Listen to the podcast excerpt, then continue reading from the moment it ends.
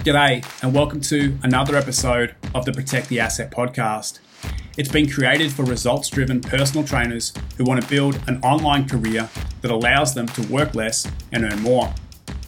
I want this podcast to be a safe space where coaches can share their career journey, both the highs and the lows. A space where passionate coaches tell their story and inspire personal trainers to build a fruitful career that aligns with their purpose, visions, values, and goals. I also want to create a space where personal trainers can learn how to build and scale their career in a sustainable way. There is a 40% annual turnover rate amongst fitness professionals, meaning that by this time next year, 4 in 10 will have left a career they were once so deeply passionate about. It's time to stop sacrificing our health and happiness in the pursuit of an unsustainable career path. Personal trainers deserve a career that offers them both freedom and financial stability. Welcome to the Protect the Asset podcast. If you believe personal trainers deserve to have a sustainable career that allows them to work less and earn more, then you're in the right place. I'm going to show you how to have a results driven personal training career with a step by step career coaching framework that teaches you how to build and scale your career without burning out. I'm Stretch, and I'm a personal trainer just like you. If you're like me, you relish the gratifying feeling of supporting your clients to reach their goals. But being a high achiever in a helping others live a better life industry comes with perfectionism, people pleasing, shooting, and burnout. Being a passionate coach and having a career that gives you fulfillment, freedom, and financial stability isn't easy. The problem is, a lot of personal trainers are sacrificing their health and happiness in the pursuit of an unsustainable career path. After working in the industry since 2010, the best solution I found was to build an online career that allowed me to have both freedom and financial stability. If you're a passionate personal trainer and you want to build a sustainable career that allows you to work less and earn more, you're going to want to check out the Protect the Asset Career Coaching Program. It's a step by step coaching framework that helps personal trainers feel cool, calm, and collected about their future. Visit protecttheasset.co and start building a sustainable career that allows you to work less and earn more. My guest today is Jordan Travers. At a young age, Jordan wanted to be a marine biologist, but after being in a serious scooter accident, he spent about a year recovering both physically and mentally. It was during this time, surrounded by healthcare professionals, that Jordan decided to change his career path. A couple of years later, after his accident, Jordan started his personal training career in one of the most prestigious gyms in Australia, Fifth Element. He quickly climbed the ranks from the juice bar to a level 3 Fifth Element personal trainer. He was passionate about personal training and he was going above and beyond to help his clients get results, just like so many of us. In 2017, he published a book, Man Alive, all about his story and his passion for men's health. By the end of 2017, he was absolutely cooked. They're his words. So he decided to let go of his in person clients and focus on a corporate wellness program. Jordan is now working as a health and PE teacher, as well as running rites of passage retreats for young men. Jordan's passion for health is evident in everything that he does. Jordan shares his story and reflects on what he might have done differently if he had his time again. We talk about the long hours, the endless opportunities, always saying yes, sacrificing his health and happiness for the job, the toxic nature of social media in the health and fitness space, building a brand, and so much more. Jordan also manages to turn the microphone around and ask some powerful questions during this podcast. I don't know why, but I got a little emotional when he asked me why I do what I do. Part of me wanted to take this out of the podcast, but another part of me wants to share it. I want to be vulnerable, I want to be authentic. So I left most of it in there. anyway, I hope you enjoy this podcast. Please feel free to leave a review and share this podcast with those who might find it helpful. Let's get stuck in. Jordan, welcome to the podcast. Thanks, Stretch. How are you, mate? I'm very well, thanks, mate. Um, before we sort of kick into it, the first question I usually like to ask is um, if we were going to sit next to each other on an airplane and we didn't know each other, and I asked you, What do you do for work? What would your answer be? Uh, I think it depends on how long I want to talk to the person. But um, first answer would just be I'm a health and PE teacher. Um, but I also extend that work into rites of passage work with, with young men, um, transitioning boys into, into manhood or trying to. Um, and I work at a, a, private school here in Perth. Um, I have had good experience in the health and fitness space uh, pretty much all my adult life, and I was a coach um, up until 2018, um, working in a gym, and then worked online and in corporate wellness for about a year. Um, and so I suppose that's why you've got me on today is to talk more about that space and less about the teaching aspect. yeah, it always fascinates me, mate, with the people that get on or just chatting to so many different coaches, um, the diversity in career paths and the options that we have. Um, I think sometimes when we start our career, we can sort of think that we're trapped in the gym and we don't have an opportunity for career growth. And it's awesome to see how much your career has changed over the years. And yeah, I'd love to hear more about you know the career path that you have taken. Um, can you take us back maybe to the start? Where did it all start? Why did you get involved with health with the health and fitness industry?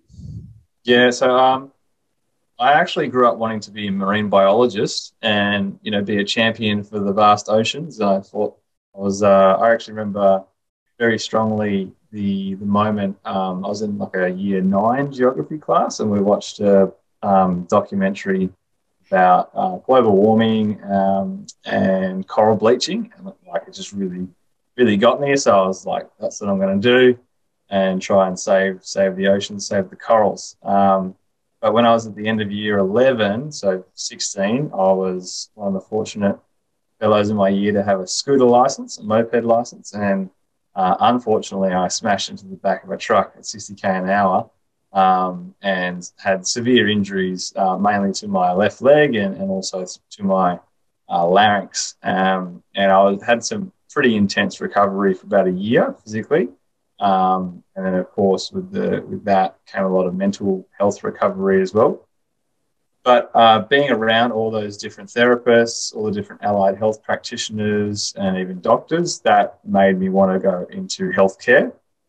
And so I studied biomedical science um, did very well in that and was thinking about becoming a doctor, uh, medical practitioner, but I was I was more leaning towards the more holistic health side of things, and I wasn't sure how that would blend.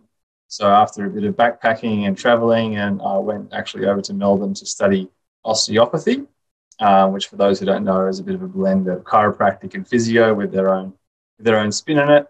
But about uh, two years into that, 18 months or so, I actually was uh, working pretty much full time um, as a personal trainer, as a health and fitness coach at a gym in Melbourne called Fifth Element Wellness, um, and working under Dave O'Brien there, who was, was the founder and the, the owner at the time. Um, and just learning so much and really implementing everything that I had learned with my biomedical science degree and all my self study uh, with podcasts and books and um, journal articles and everything that I really studied for my own personal well-being, um, I was really driving that into my clients um, and helping them with great success. I was really doing a great job and um, you know climbing the ranks of, of that gym very fast from you know starting out on the, the juice bar um, just to get my uh, cut my teeth um, all the way to you know level one personal trainer and then level two and then level three um, and I, I, was the fastest, I think I still am the fastest um, person to climb through the fifth element wellness ranks as a PT um, and take on management roles. Uh, so I was really ambitious, really hungry to um, do what I guess everyone sees on social media, and, and, that's be a successful personal trainer and make a good income and do what you love because I did love it a lot. Um, but I, uh, and that sort of culminated in 2017 with me um, writing a book on men's health, as well as developing and implementing a corporate wellness program, um, which we were fortunate enough to be able to trial with KPMG and Telstra. Um, and I was 25 at the time, and, and again, just sort of uh, fighting off everything I could possibly chew. And at the end of that year, came to a bit of money, and I, I just said, I am absolutely cooked, and I've got to take a step away from this so um, I gave my clients six months' notice that I wasn't going to be doing one on one um, or group sessions anymore, no more face to face stuff. And I would be doing focusing only on the corporate wellness side of things and I guess try to strike it big in that space because we designed the like the first fully comprehensive holistic program that was scalable. So um, we were trying to get you know maybe 100 200 300 people onto these programs um, and we knew that we had the right recipe to change their health and well-being it was a very simple um, strength corrective program with uh, some very simple like elimination style nutrition programs um, and then we included some magnesium in there as well because we knew that um, not many people have a severe reaction to magnesium, whereas things like zinc, um, you know, you got to worry about uh, coaching them through the, the, heartburn and nausea and that sort of thing. And um, fish oil obviously goes off and, and, that sort of thing. So we just kept it simple and we knew it would work and we had amazing success with our clients. But mate, it was damn near impossible to get into um, anything past uh, procurement and try to prove the worth to you know the, the directors and the executives at these large multinational businesses. So I think we're trying to aim too high, maybe, but um, you know we did experience some success. Success, but it was just it was about a two-year sales cycle. So um, you know there's no money for two years, and as a startup, like how how do you feed yourself? So um, mm. I really just again it sort of just fizzled out. No one said let's stop but we both just sort of got disengaged and and uh, more interested in our own things. Um, and then I was sort of exploring, okay, what what, what where do I see myself um, in the health and fitness space now? And I was trialing lots of different ideas, um, putting pen to paper on so many different things. Um, was into rock climbing for a great period and did some analysis on rock climbing gyms. Even you and I were talking about setting up a, movement facility in the lovely space of Byron Bay. Um, and, you know, we're, we're really close. We're talking to real estate agents and we had um, full spreadsheets looking at, at the ideas. Hmm. But uh, for whatever reason, I, I never really pulled the trigger on anything. And um, one thing that did stuck out to me um, was the engagement that I had when I had my clients' kids come in and train with them. And I really enjoyed that. Um, and I did feel like uh, it was frustrating to receive a client. Given our clients, we didn't have to do our own marketing. Um, although I did a lot of marketing for the business, the PTs in the business didn't have to do their own marketing, so that was mm. a bonus. But um, I really enjoyed working with the kids, and I noticed that working with 50 year old guys that had sacrificed their health for their career, I thought, geez, it'd be a lot easier if we just got them when they're young. Um, and also the, the hours of personal training were just horrible. Um, I remember, you know, getting there at five thirty and leaving at nine p.m. And at, when you're in your early twenties, like you can do it, um, but I didn't see myself being able to provide for a family or have a sustainable career. Um, I looked at people who are in their forties doing that, and I, I just thought, "You're a superhuman. There's no way I'm stepping into that space." So um, teaching sort of kept coming up for me in that space. And um, in the end, I uh, got into Melbourne University and studied my Masters of Teaching and and um, then moved more into rites of passage work as well. And I'm really loving what I'm doing now. But um, here to chat about the health and fitness space and maybe offer some uh, wisdom, some experience, and just tell my story basically. Yeah, awesome, mate. There's so much to unpack in everything that you just said. Like you've had such a diverse career and you've put your finger in so many different pies in a sense. And it's a lot of what personal trainers are striving to do. You know, we start working at a gym one to one, we're working for someone else. We look at group programs, we look at writing a book, we look at so many different options and different ways to try and grow our career. And I think you sort of hit the nail on the head that we're just striving, always saying yes to every opportunity that comes up, doing as much as we possibly can until we get to that breaking point um, that burnout. Um, so yeah, I'd really like to talk about that a little bit more. Can we maybe rewind back to like you know you starting at Fifth. How did how did that come about? Because like Fifth Element, for those who don't know, is a pretty prestigious gym, probably one of the most prestigious in Melbourne. How did you get that opportunity from you know day one, just launching into your PT career? Yeah, in 2018, the year that I uh, wrapped up, they won the best independent uh, health and fitness facility in Australia. Um, so yeah, it's really an amazing space, and um, Dave's now gone on to his own thing, but he was a, a, real mentor and role model for me in that space. His, his level of knowledge was um, incredible and, and, continued to grow as I was there. But um, I just happened to drive by. Um, I think it opened month before, and I just arrived in Melbourne. And I walked in there, and um, I hadn't even uh, done any strength training with barbells or anything for years. Um, I was really into yoga practice um, and, you know, trying to kick up in their handstands and pretty unsuccessfully at the time. And so I walked in there, and Anthony Messino, shout out to him, um, absolute legend. He showed me around the space, and he was just a, a level one at the time. Um, and most recently, he was the fitness director. So amazing how we all grow. But he showed me around, and there was a sauna and yoga space with infrared panels at the top. Um, the equipment was, you know, fresh, brand new, imported from America.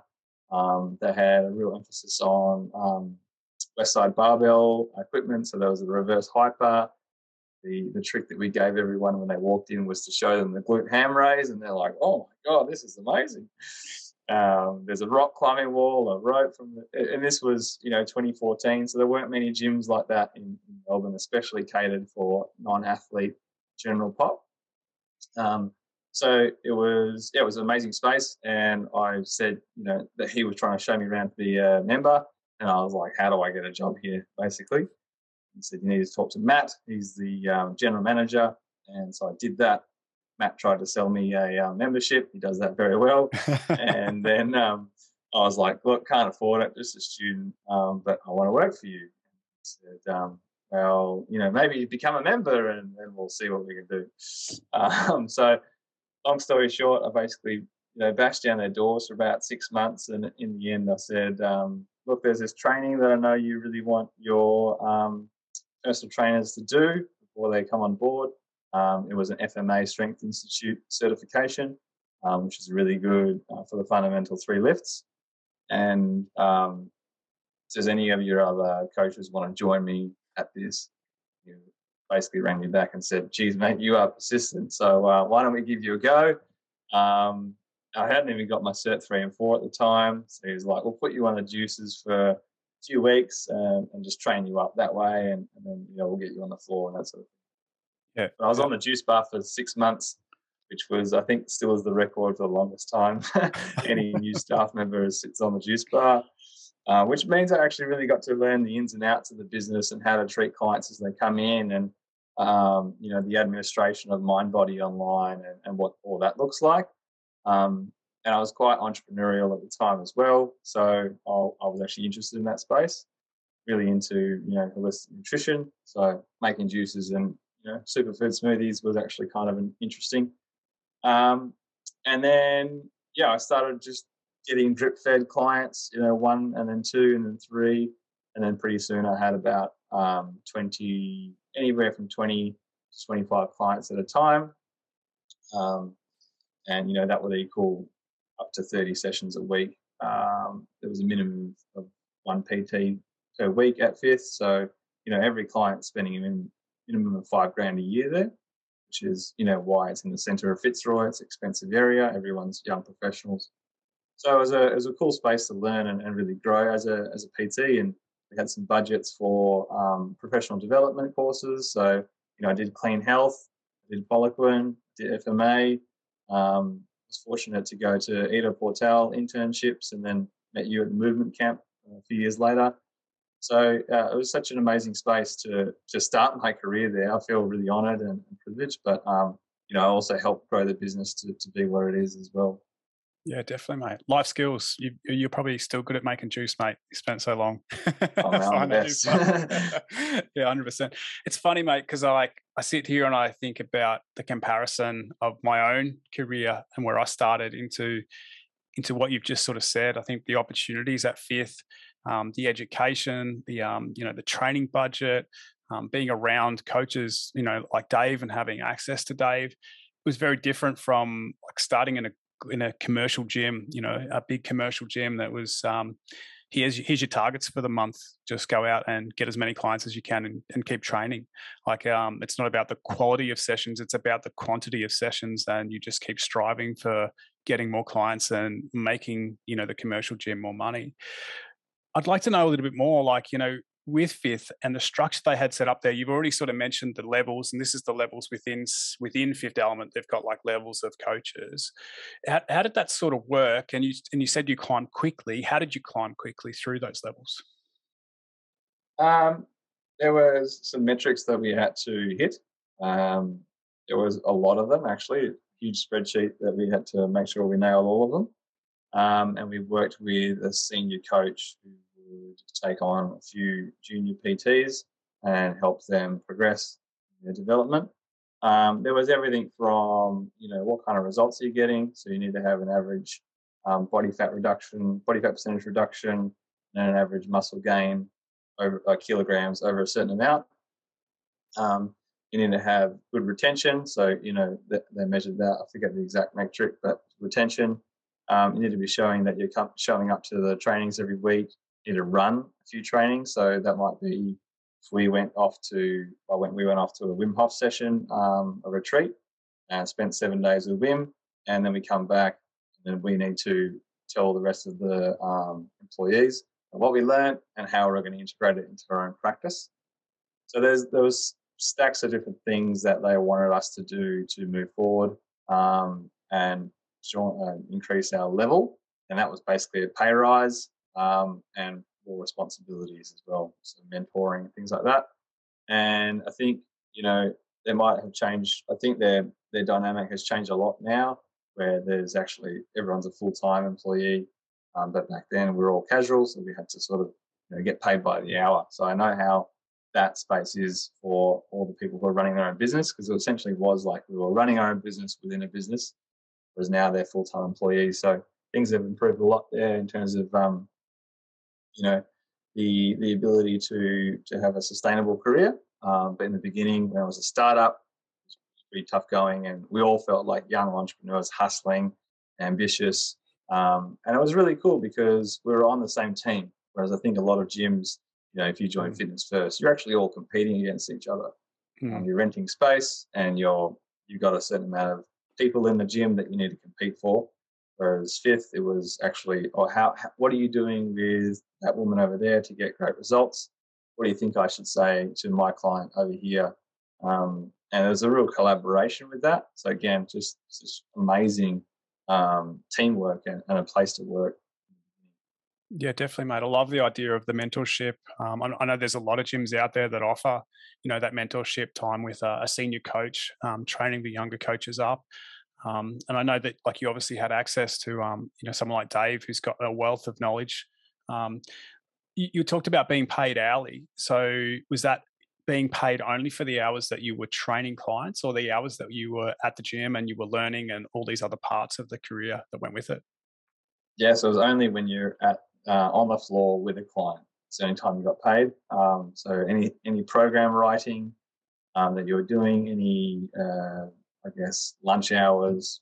Definitely didn't get um, like holiday leave. Um, there's no sick leave, so you know if you call up sick one day, you just can't get the money. Um, and in the beginning, I think it was like got thirty six dollars as level one. Um, might have even been like twenty nine or something. It was just yeah, it was pretty much slave labor because you can only do you only do 30 sessions a week and that's full-time working you know that's that's actually mm. you working for at least 45 hours a week um, yeah. on all the other stuff that you need to do like um, you know writing programs like learning how to coach from your mentors um, like attending staff development sessions um, I, actually view a lot of the training that we did like um, our own exercise I view that as um, part of the work because you know if you're not putting in those hours, well, you're not really developing your own practice. And then how are you going to take clients past yourself? And that is something that I neglect, neglected. Um, I was more focused on making money and helping people with their results than actually getting my own results. So I really feel um, a bit of regret there that I didn't focus more on myself and my own practice. But um, that's just what I did at the time. So other people were, you know, getting bigger deadlift numbers or developing their handstand practice faster, and that was okay because I was more focused on building the business. Yeah, it's a it's a tricky game, isn't it? It's just trying to balance that and, and figure out how you can dedicate your time, obviously, to a growing your career and earning more money, but at the same time trying to practice what you preach. Yeah. So you reflect on it now and you say that you wish you'd done training. What would you pro- what would you have had to have sacrificed to be able to manage that though? Like, you know, if you're working 30 hours a week with clients, plus you're doing all this education, like, was there time for that or? Yeah, definitely not. And um, I had, I'm still with my partner now, my fiance, and I was with her, you know, all, the, all those years ago. And um, I, I think that if I had um, put more effort into training and business and work on the business, like that would have probably failed that relationship because it you know requires a lot of work to to live with someone that you love and you know work on that together. And um, the hours of personal training are already you know counterproductive to a healthy relationship where one of you's waking up at four thirty and you're coming home exhausted at the end of the day, and it's like you don't really have space for intimacy or like um, good conversations or anything like that. And uh, for about a year and a half, I was working seven days a week um, on the corporate wellness program as well. Um, so yeah, and and the, I was foolish enough to put my hand up and be social media manager for a year. um, and that was when I don't know if you remember, but like Snapchat was um, and Instagram stories were sort of competing with each other. And um, I know Snapchat's a lot bigger with the younger kids, but uh, for back when I was there, you know, um, I remember Keegan Smith came in and from Real Movement Project, and he really um, pumped us up, us young kids, and we were super excited. And I said, you know, I'm going to do the Instagram takeovers and the Snapchat takeovers, and I was basically vlogging myself like for a good six months straight, and like how what we do at Fifth Element is so unique, and putting hours into crafting these posts about you know client shout outs and and um, recipe ideas, and that taught me a hell of a lot. And it taught me that I definitely don't want to do social media. Stick to personal training, mate. Your strength. yeah, I think I spread my too, myself too thin, and that's what a lot of PTs they have to do it if they're running their own business. Like it's not just training clients; it's um, there's so much more to it, and I think we wish we lived in a world where we could just train the clients and everything else would be taken care of us and care of, and we can get paid healthily for that. But um, so, yeah, it's very tricky. Yeah, it's so funny that you say that because I think the health and fitness industry is great at promoting health, but it really mm. fails to support it. And we see that in the way that it treats its staff. And it's hard to sort of see is there a better way? Like, you, you know, we, we, we, we have such a high turnover of personal trainers. And to be a successful personal trainer, it nearly is having to say yes to so many things that goes above and beyond just working with your clients to run that business, to run social media, to understand how the business functions, to look at marketing and how to attract clients. You know, looking back on it now, is there is is there anything you think you could have done differently and, and still had the success you had in your career or? Mm, Look, I think if I put the same amount of effort into building Fifth Element as building my own brand, um, you know, working for myself, I probably could have um, built something more sustainable. I think by the end of uh, my career at Fifth, you know, as I said, I was a senior coach. I had lots of responsibilities. Um, I was probably making about 65 grand a year. Um, and that was, it's hard to measure it unless you take the full you know tax tax return. Um, but you know, obviously in the off seasons when it's December and everyone goes down to Torquay or to Mornington Peninsula, and then you're like, well, I can't train very many people at the moment, but I can't take holidays, and so yeah, I, I don't think I could have done much different other than just maybe um, work on promoting my own brand and yeah, I, I, think one thing I would have done was be more certain of who I was helping and how I was helping them. So um, as I progressed, I became more interested in movement coaching um, and less interested in like nutritional counseling. Um, I was very good at nutritional counseling, but the complexities sort of wore me down, and um, the really complex uh, clients were, were, very challenging to deal with. You know, the ones that you know you might need um, an adapt certification, work with a holistic health doctor to to truly help out. Um, that, those were sort of quite taxing. You don't really get paid anymore for those those extra tough clients. Mm. Um, so I think yeah, just just focusing more on on the movement coaching would have been, I think, uh, something to help me with my passions a bit more, um, and just focus on what I was doing. You know, niche down, um, and and narrow in what it was that I wanted to do and who I wanted to help. Yeah, hundred percent. I think that's a big thing that coaches are starting to pay more attention to now, being able to have a niche. Was that was that something that was possible though when you were working for Fifth? Could you choose your clients, or you were just allocated? Here's your clients. These are the people that are that you've got to work with. Yeah, we were allocated the clients, um, and they were given to us based on our background. Um, so Reza, who was working there, he was very much into his martial arts and um, athletic development and so he was much more, he was given the clients who were younger, more athletic, and wanted to rehab from injuries.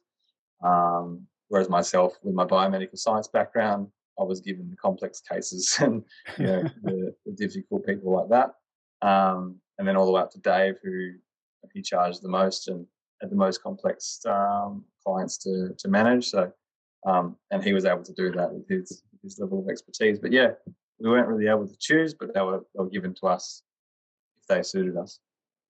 Yeah, that makes sense. At, at least there was some sort of filtering. Um, but yeah, it doesn't sound like you got much say in who you ended up with, which obviously, right, yeah. with your background, you got some of the harder cases, mate, whereas it might have been a little bit more uh, fun to train, you know, martial arts clients or athletic sort of clients in, in, in that position.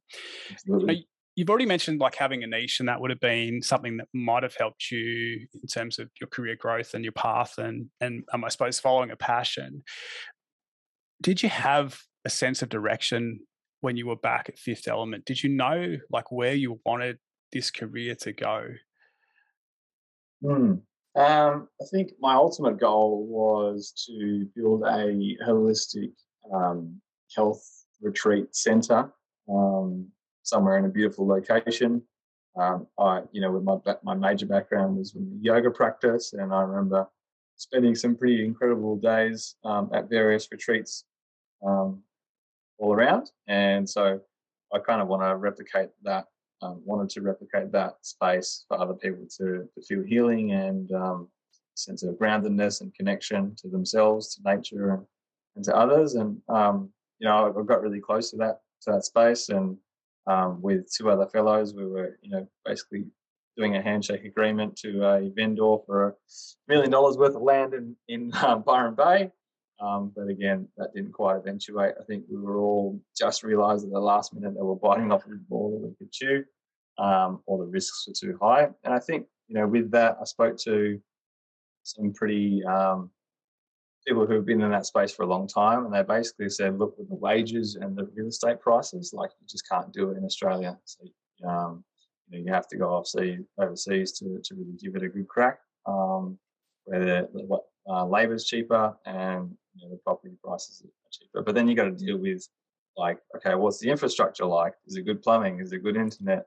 Um, you know, all that sort of stuff. And like, although the dream was was there, um, as I think, as with anything, when the dream starts to become a reality, you start to the romanticized element of that starts to dissipate, and the reality comes in of like, oh, what's changing the sheets going to feel like every day, and what happens when a customer complains to you, um, what happens when you it's a monsoon season and you don't have any client uh, guests for a month, you know, like all that you really start to, to take into account. And um, in the end, I was just like, damn, teaching just seems like a lot less stress for you know a similar amount of financial reward.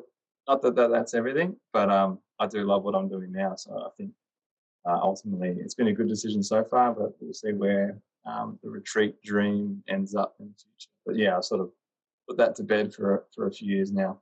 Yeah, yeah, definitely, mate. It's a tricky thing, isn't it? When you start taking on bricks and mortar and you start having to employ staff. And you know, I think a lot of coaches sort of see owning a gym or running retreats as a, a, really good option to grow their career. But as you say, there are a lot of things that come along with that, a lot of extra work on top of you know what you're already doing. Yep. With the coaches and stuff that were around you, do you think you know a lot of personal trainers um, have you know big career aspirations? Uh I do, yeah. Especially at fifth, um, everyone was there because they were truly passionate about it.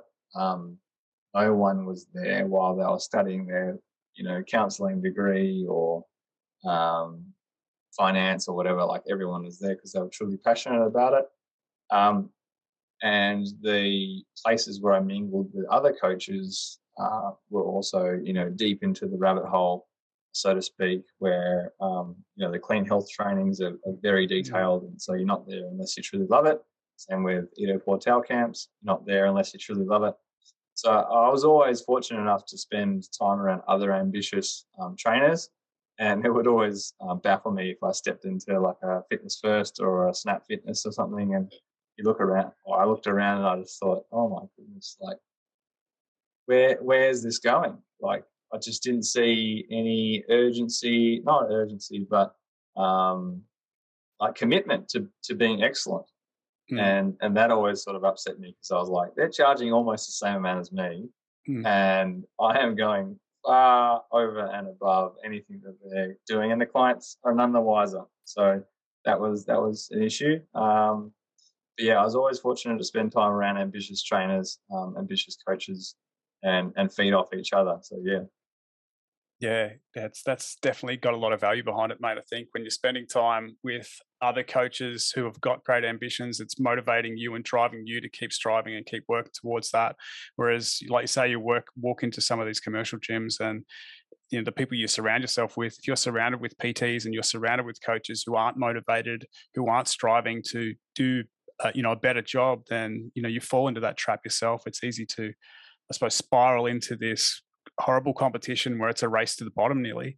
Mm. Um, I think it's another really great point that you make. Our clients, a lot of clients just don't know the difference. Like, mm. you know, you, are hiring a PT thinking that you're getting an expert and you could be getting someone that doesn't really care about their clients training you for the same price that you could be getting someone like yourself who's put in a lot of work and goes above and beyond to try and help their clients get results.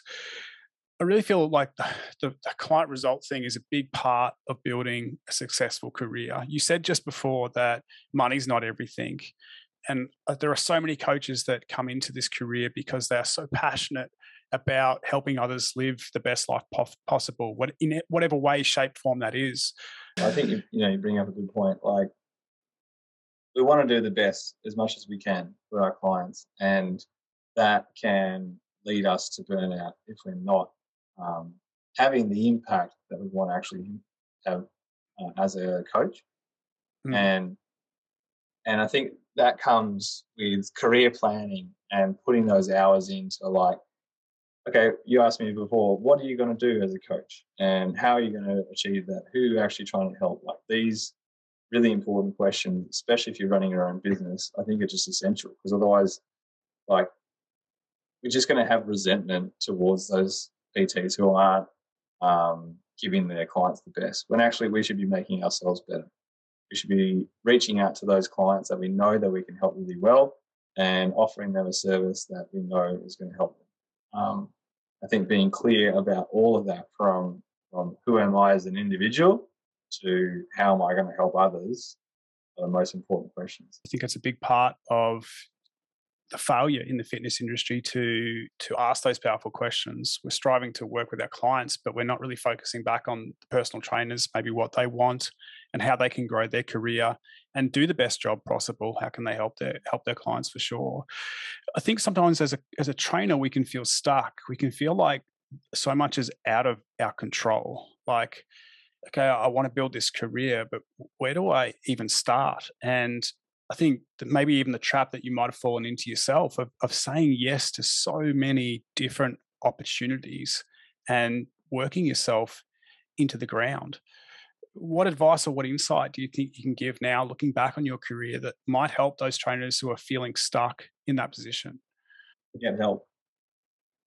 Like you can't succeed in this space by doing it alone.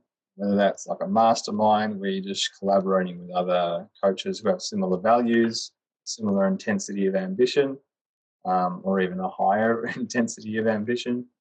I think that's really, really important. Like some of the most, uh, the, the, the biggest development periods I had was when I was surrounded by mentors.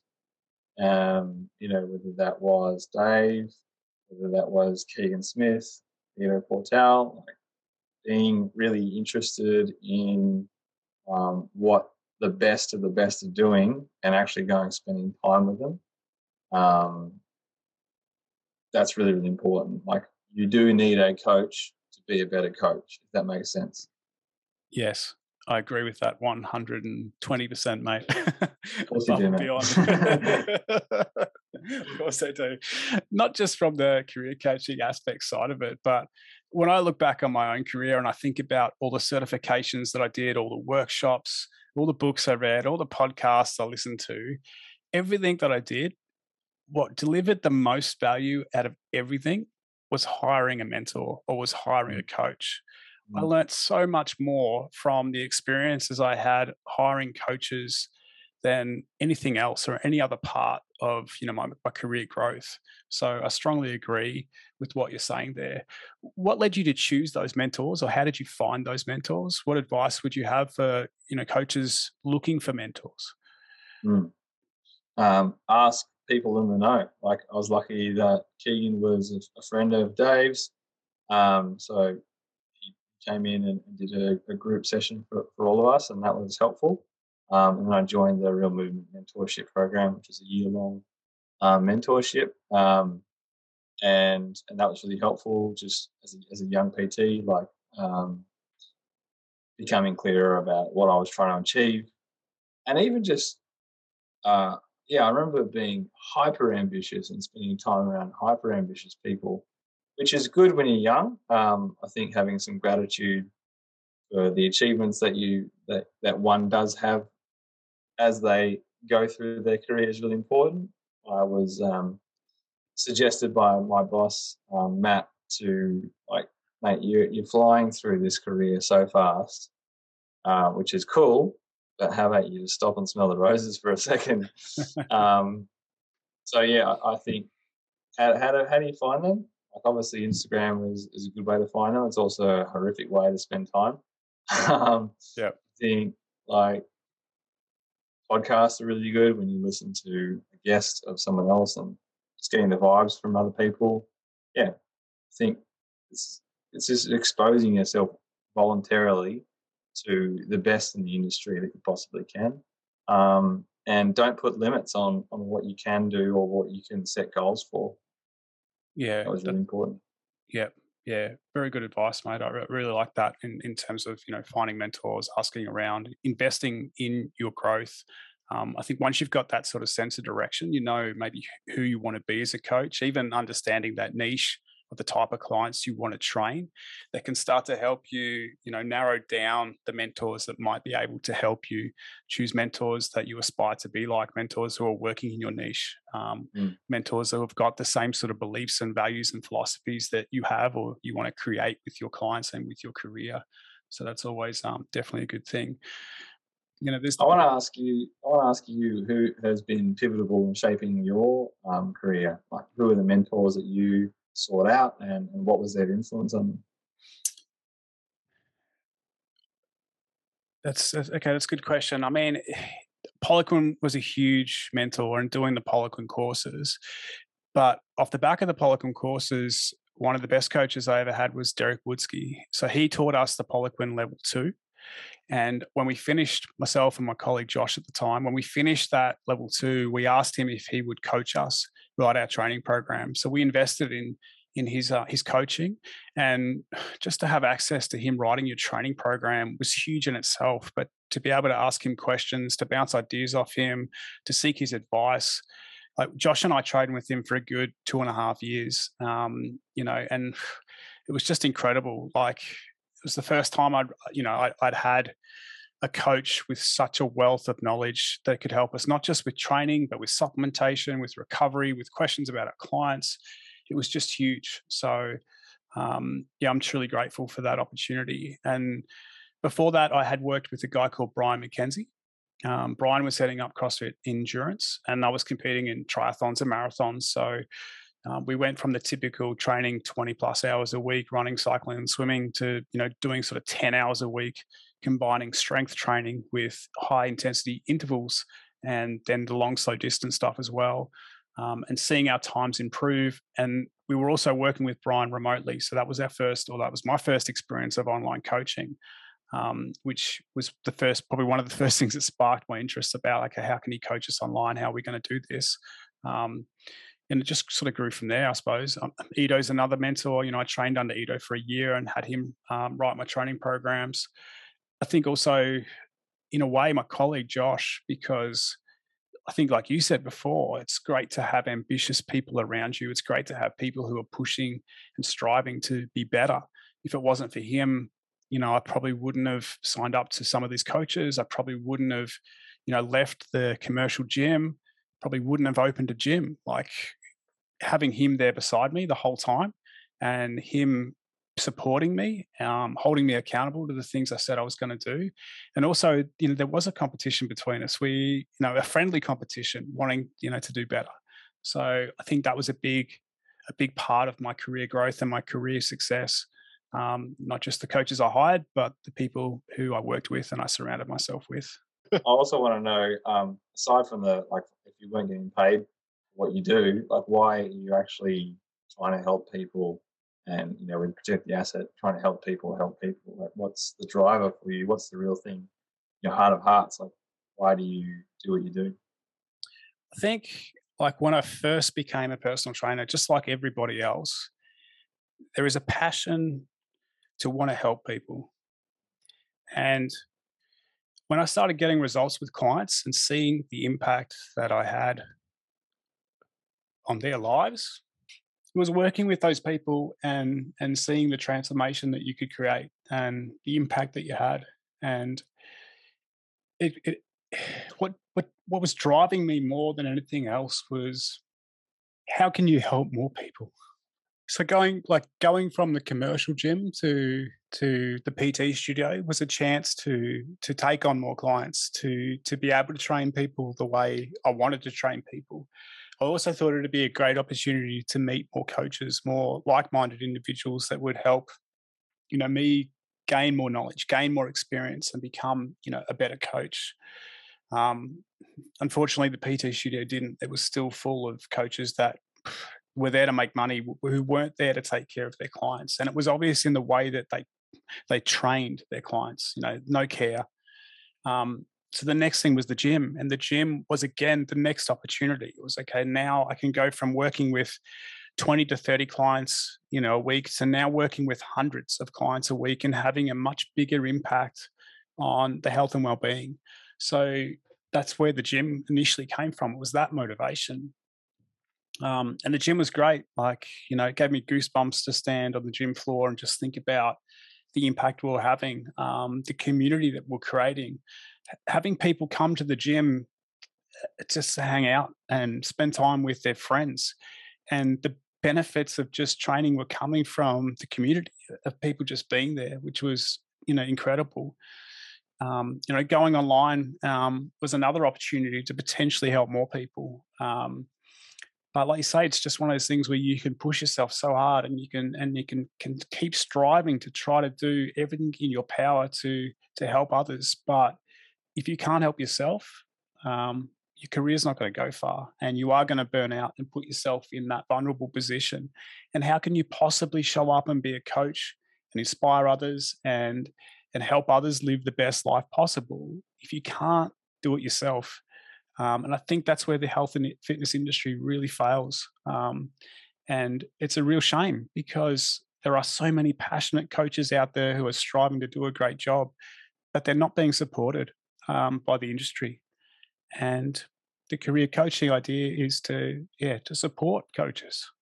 Um, and again, it's another way. Like if I can support coaches and help other coaches build a career that's sustainable, well then it, it, it, flows down. It's it's them helping more people, and it's and it's a combination of the work we do. Um, yeah. So that's my that's my emotional answer, mate. uh, yes. it's tough when I, I sit down and think about that because, like you say, just get so passionate about it. And I just want to say thank you for going there and diving into that. I'm not sure I can use that on the podcast, though, mate. there you go. Uh, Best part. the best part. Yeah. now I'm going to try and gather myself, mate, so we can uh, get back to the, uh, get back to the conversation. well, like I just want to say, you know, we've trained together a lot. Um, we've practiced, um, you know, our physical practice next next to each other a lot of times, and um, they're some of the best moments I've had because I'm like, Stretch, what do you reckon about this? And then we just offer like an insane amount of wisdom in you know, in my rest period, and it'll like you tell me a story about you know how how you learnt the thing that you're teaching me, and, and you just offer it with such humility, mate. And and I really do see your passion and your care. Um, never asked me for a dollar, despite the amount of um, you know, wisdom and insight and gifts you've given me. So I think you know, it's very clear that you're in it because you love it, mate. Just acknowledge you for that. Cheers, man. I appreciate that. Yeah, I think, like I said, I just think it's one of those things. Like you just aspire to do your best, and I don't. The competition that comes with the, within the fitness industry, are just, just, um, it's just not needed there are so many people in the world that need our help and you know it sounds like a, a, a great environment that you had at fifth that was supporting each other and you know you had each other's back you were open to sharing advice you were open to share your training programs to talk to each other about what was working and what wasn't working and i just don't think there's enough of that in the fitness industry um, everyone's competing um, competing for clients competing for price competing for who knows what, whatever it is. But it's just not an uh, not an industry that is uh, encouraging, you know, um, growth. I suppose, in a sense. I think the most toxic part for me was actually the um, the inadequacy I felt while looking at social media. Um, that, that was the, the hardest part. I think one of like it would have contributed fifty percent to why I left. I think like the fact that I had to be on there to promote myself, um, and it was the person who yelled the loudest, got the best clients. Like that was horrible. Um, and you know when you when you hop on there and you see, so I'll speak from from my own perspective. Like I, I did see people who were really uh, humble and generous and um, just having fun. Um, but the bulk of what I saw was people competing, um, and whether or not you know, I don't know what it was about me, but I just couldn't um, subject myself to that space um, and, and keep good mental health. Um, and I knew that I just had to, to exit that um, self promotional aspect of it. And I, and I know that um, for you, that doesn't come naturally. And, and, for me, it doesn't come naturally. It's like, I just want to share stories and be real and, um, and talk from the heart and, and tell it how is I don't want to have to figure out what hashtags work the best and which emoji to place where and how to how to tell the right things. And I don't know. I haven't been on social media much last few years. I don't know if it's changing or getting worse, but um, that's that's that was a big contributor for me. It's the toxicity of spending time on there and and involuntary time. You know, waiting at a bus stop or whatever it is. I wasn't just you know sitting there and enjoying whatever the moment was. I was scrolling through and just mm. mindlessly doing that. And it was rarely a, a positive emotion that came from that. Yeah, yeah, it's definitely overwhelming. I think stressful and frustrating, and and coaches are waking up every day thinking about what they're going to post. Like yeah. you know, it's it's become this this nearly like a necessity. Like I have to be on social media to be to be successful.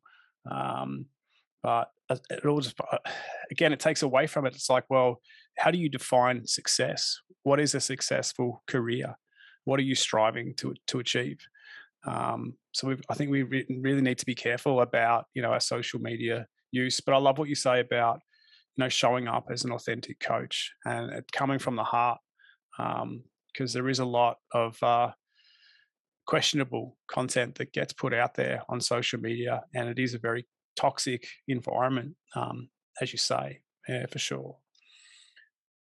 You, you, mentioned that like that was 50% of why you left left the left the industry. What was the other 50% a good chunk of it was the hours hour uh, like I didn't want to do that. Um, my dad uh, was awesome and he, he sacrificed his health and, and, life for his career and provided an amazing life for us. And, um, you know, to the point where like I don't actually have to do that. And he was away a lot. Um, he didn't spend much time with his first and, and second born sons. Um, and I didn't want that for myself. I, just really wanted to be there as much as I could for my, for my kids. And um, when I do have them, still childless at the moment. yeah. um, enjoying it while I can. Um, but yeah, I think it was it was that lifestyle of um, obviously you train clients when everyone's not at work, mm. and so that means you're up early and you finish late, and then you got to do all the other stuff in the middle of the day, like your admin and you know feed yourself and maybe get a nap in there somewhere, or the dog or whatever it is you have to do. Like that was um, just a lifestyle and the structure of how the profession was operating. They're the first two to jump out, like just the self promotional marketing aspect and and the hours commitment. Because I, you know, I still love um, offering advice and, and sharing just for free, just insights on on uh, training and nutrition. Yeah.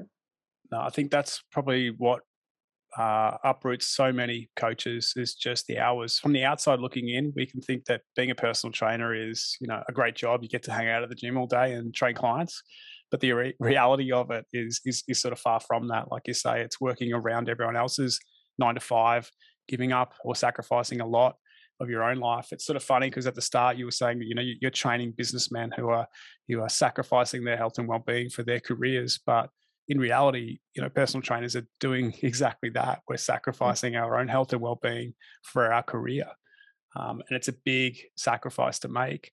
You also reflected ahead, saying that you know you you were looking at the coaches in their in their forties, or you're looking at the coaches in their in their old age, thinking of like how could how can they be doing this? Like how can how can they keep that up? Do you think that the personal training industry is sustainable in terms of those jobs working, you know, for your whole career?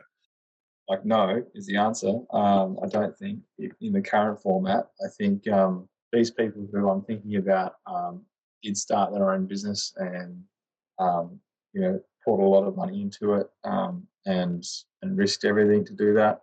Some have been more successful than others. Um, I think the big thing for ones who've done really well is they've actually created their own personal brand.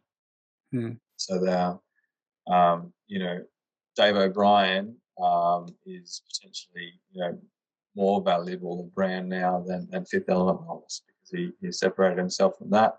Um, you know, I've looked at the metrics on social media. I don't know that for sure, but for him, it is at least, and he's managed to promote himself as that.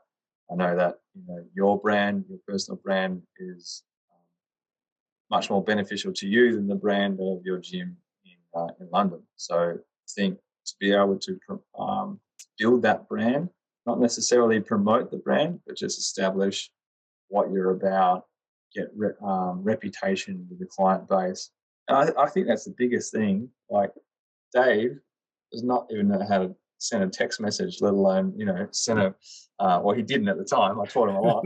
um, let alone you know put an Instagram post up. And I think um, what he was so good at was just getting epic results. And as you say, people are waking up and they're asking, What do I post today? Not asking, What the hell am I going to do with this client that I'm just struggling to get into the gym three days a week, or they're constantly relapsing on, on their nutrition program? Like, I don't think many people are asking that as hard as they are. What's the best hashtag? How do I, when do I post? What do I post? Like, that's become the main paradigm, not how do I get the best results. And, you know, Dave, to his credit, he spent all his time and energy focusing on getting good results. Mm. dedicating your time or making sure you're dedicating enough time and energy to building your brand and building that brand to position yourself as a specialist who does deliver results because it's like that saying just be so fucking good they can't ignore you hmm. and mm. if you are good at what you do you know really that social media content should create itself. It shouldn't be a stress about what you have to develop what you have to post what hashtag you have to use. It should just be so freaking good at what you do that you can't be you can't be ignored. Um, and then that way you shouldn't have trouble attracting clients. And if you do want to build a sustainable business you know you can do that because you've got the brand or you've got the skills the reputation everything that you need to to be successful in that career. Um, is there any other insights you think you can offer now or looking back in your career? Like you were talking about social media, media being toxic the gym setting probably not the best way to build a sustainable career for that longevity. Being able to build your own brand you know there are three big key points i've taken from you know our conversation today. Is there anything you want to add to that jordan? Oh, I think probably you know emphasizing and finishing off, um, just be better at, at the actual job that you're employed to do, which is get results for your clients and help them through what is a very um, difficult journey emotionally. Uh, you know, how many times have you had clients that actually break down in tears in front of you? They're going through crap at home, and you know they have self worth issues, and like you know we all have self worth issues, whether or not want to admit it or not, like how, how much is it buried? That's the mm. question. Um, and so like invest in that um, emotional development aspect as well. Um, yeah, get really good at, at helping people with their nutrition supplement training and get really good at you know coaching and counseling through this life journey. Um, some days are up and some days are down, and that's just the way of being a personal trainer. Like often we see these people more than their best friends. Mm. Um, I think that's really important just to finish on, just be epic because, you know, if you're really, really good, you're the best person in your neighborhood, can charge 150 bucks an hour. You only need to do 15 sessions a week and you're actually living a very comfortable life. Mm. Um, and you know, if you're not someone who wants to, you know, sacrifice almost anything, get a million followers and have a, an online program that, that sells um, that stuff's temporary as well. Like if you're invested more into the get rich quick stuff, but you're actually investing less into the one-on-one coaching of how to be freaking awesome at what you do. And I think like, oh shit, like don't compare yourself to others. Like just be better than who you were yesterday. You know, Jordan Peterson, rule number whatever. Like that is that is one of the biggest things. It's like um, I was definitely comparing myself all the time to other people on social media. Because who do you follow on social media? Follow people better than you are. Mm. so, like, I was always thinking I was crap. Yeah. But people were following me and thinking I was awesome, but I wasn't paying attention to that. Mm. I was paying attention to my own inadequacy, feeling of inadequacies relative to the people that I was following. Um, and that definitely contributed to me feeling um, like I needed to leave the profession.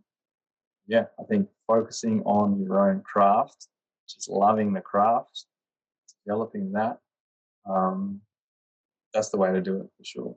Because, you know, you and I both know, um, not personally, but Ben Patrick, knees over toes guy, mm. he was behind closed doors for 10 years working out his, um, you know, process. And only in the last year has he really hit his stride in this program and helping people that way. And, you can tell he's passionate to help others. And they're rarities. yeah. yeah. Don't always assume that you're going to be that guy. Yeah. No, I think be happy with a sustainable income that you're content with and don't need to try to overextend yourself. Like that's, yeah, love what you do. There's a lot there, but you know what I mean yeah, exactly, mate. No, there's a lot there, and I loved a lot of what you said there. It's like we're not trying to be influencers; we're trying to be coaches, and we're trying to help people, really help people. And I think how you show up is definitely important.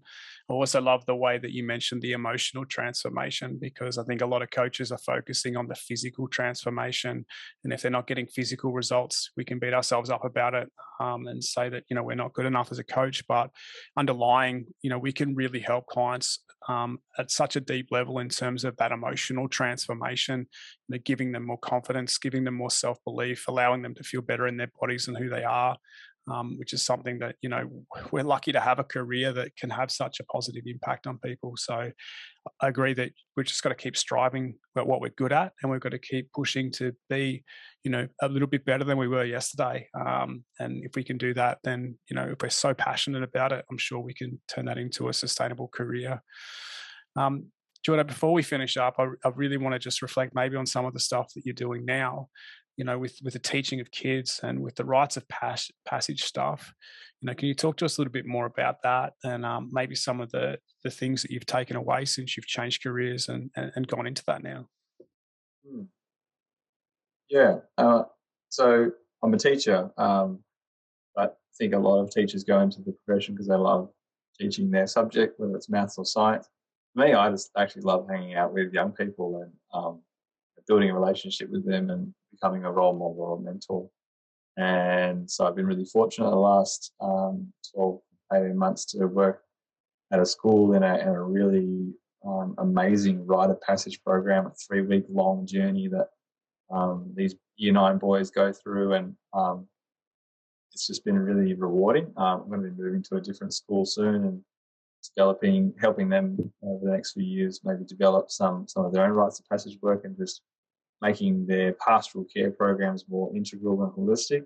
Um, and on, on, outside of schools, um, I'm really passionate about men's work and, and sharing circles and um, retreats in that space. And wearing uh, Good Blokes Co. shirt. Um, so if you're in Perth, make sure you check out Mikey D from Good Blokes Co. He's um, doing some amazing things uh, for, for men just being a good bloke. Um, and it's all about just sharing the hard stuff in life, like you went there today. Um, you, know, you shed some tears about about what it means for you to do that stuff, and I think we need to be more courageous in that space. Men need to be more vulnerable in, in sharing about um, what life is really like. You know, the good stuff, the bad stuff. Um, take off the mask and just having a chat, really. And I think that's what I'm always striving to do. I feel like, um, you know, growing up and um, becoming a young professional, I was putting on a bit of a mask. And the last few years, I've started to really try to take that off and, and just speak honestly and, and you know, without preparation. Like I didn't do any prep for this podcast, just speak whatever comes to my mind and hmm. trying to teach, uh, help the young fellas learn about that themselves as well.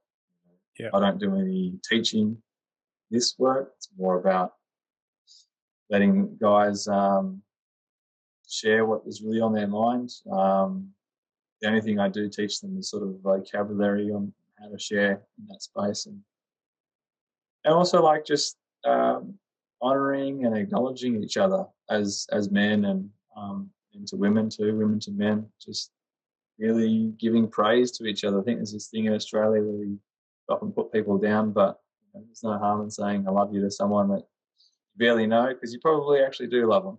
Um, and you know telling them why you love them. Yeah, mate, that's powerful, and um, it's really great to see how your career has evolved and where it's taken you. And you know, from the early days of working as a personal trainer, you can still see the passion that you have for helping people live a better life, um, improving people's health and fitness, whether that's physical or mental. And to be working with kids, I mean, what a great opportunity! Like you said, like you said earlier, you can you can get to them at a young age. Hopefully, you can uh, save them from sacrificing their health for their career. Yes, uh, powerful, powerful stuff, mate. Um, thanks for jumping on today. Really appreciate you sharing a little bit of your joint journey and um, you know sort of tapping into all that sort of stuff. And I wish you the best for your teaching career and for um, all the work that you're doing, mate. It's awesome. Thank you, Stretch. Thanks for your courage. I hope you enjoyed this episode of the Protect the Asset podcast. I'd be grateful if you could leave a comment, add a review, and share this episode with those who might find it helpful. Thanks for listening, and I wish you all the success and happiness with your personal training career.